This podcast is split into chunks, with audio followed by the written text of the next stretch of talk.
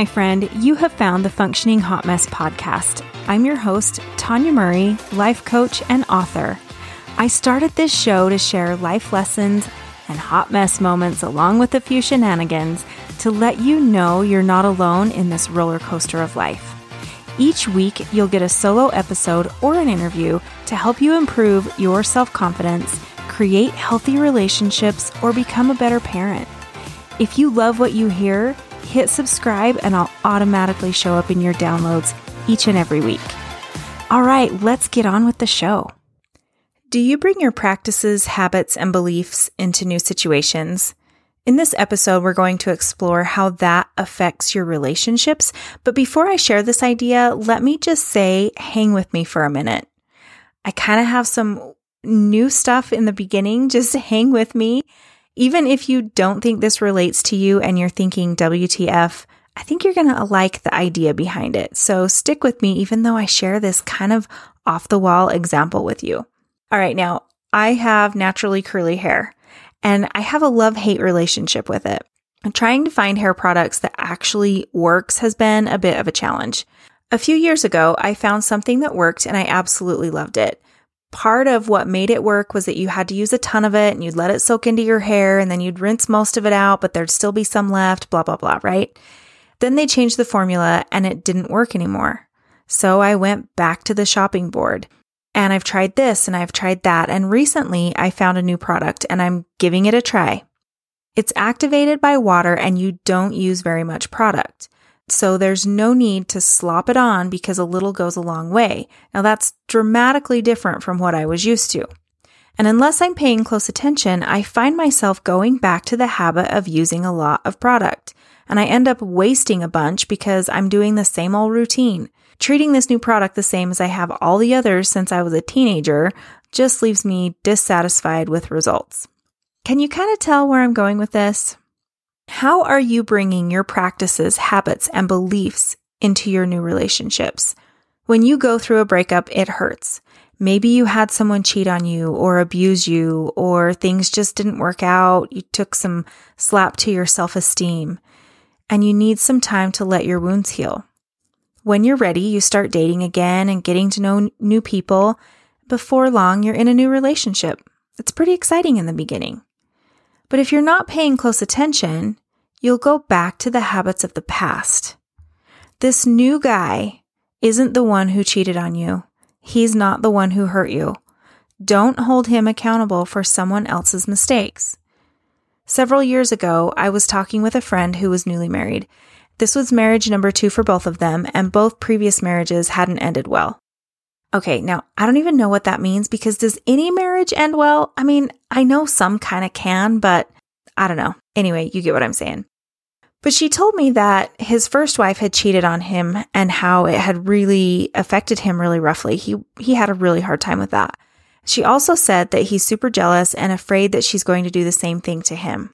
I remember her saying, "I'm not her. I shouldn't be punished for what she did wrong." And she's right. After I got divorced, I was a mess and brought a lot of my past into new relationships as well. I pushed good guys away because their kindness freaked me out. Flowers brought suspicion. Checking in when I was traveling felt like I was being checked up on. You know the difference, right? And travel again made me nervous and it made me feel like something bad was going to happen either while I was gone or when I got back. None of that was because of any of the guys I dated. That was my past belief coming through, and those poor guys were paying for something that they didn't do.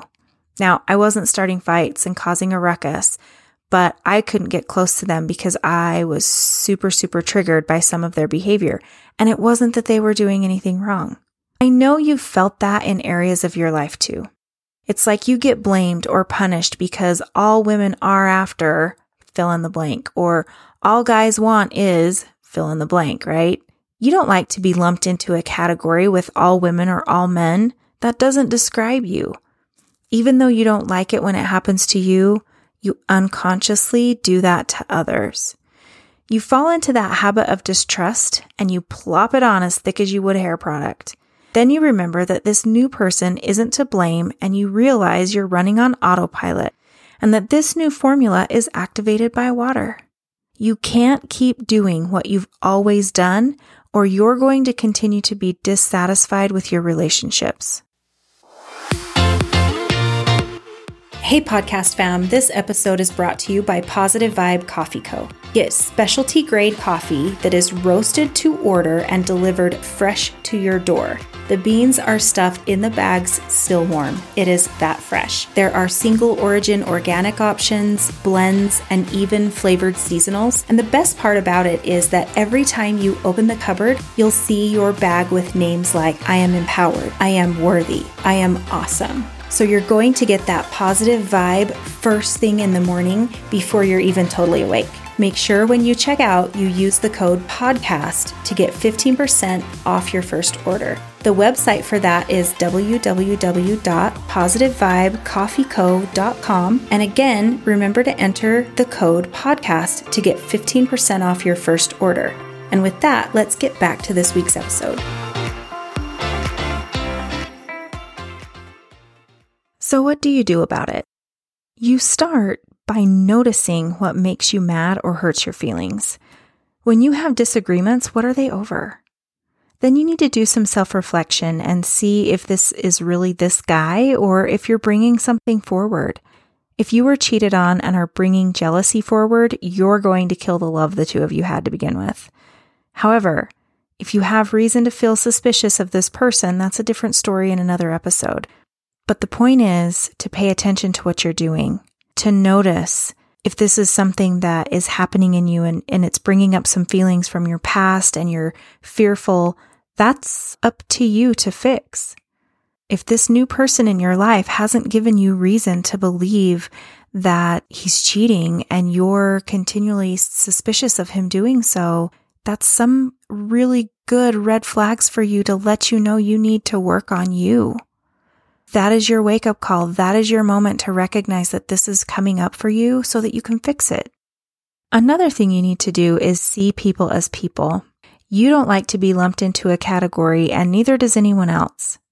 See the people in your past and those as you're in your present as individuals.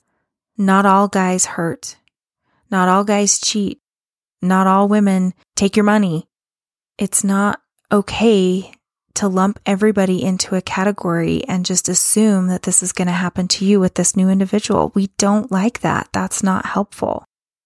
You also need to take ownership of where you are. See where you're bringing the past into your present and make changes.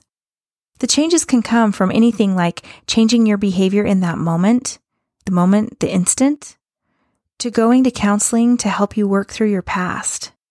The point is that you recognize what's coming from you, what's coming up for you, and then you take ownership of your life to fix it. No one's going to come in and help you with that. You have to do that work yourself. No matter how much someone wants to be able to heal that wound for you, they can't do it. You have to do the work to heal it. The key is to notice that you're trying to make the old practice of using tons of product fit with the minimal amount of the new.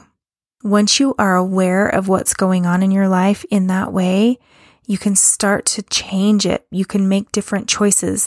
You can choose differently. You can look at a relationship and decide that maybe it really isn't for you, or maybe it is.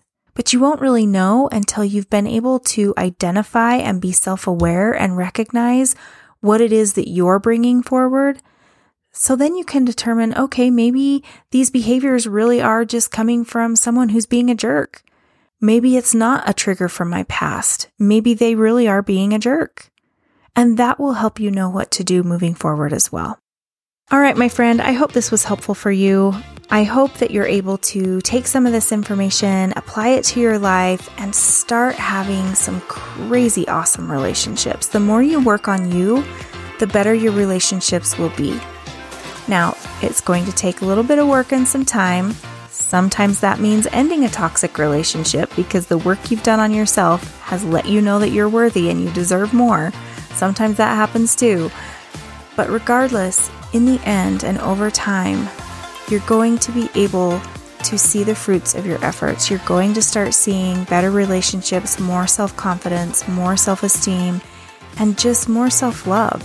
And the more you love yourself, the more you expect others to treat you well and the better your relationships will be.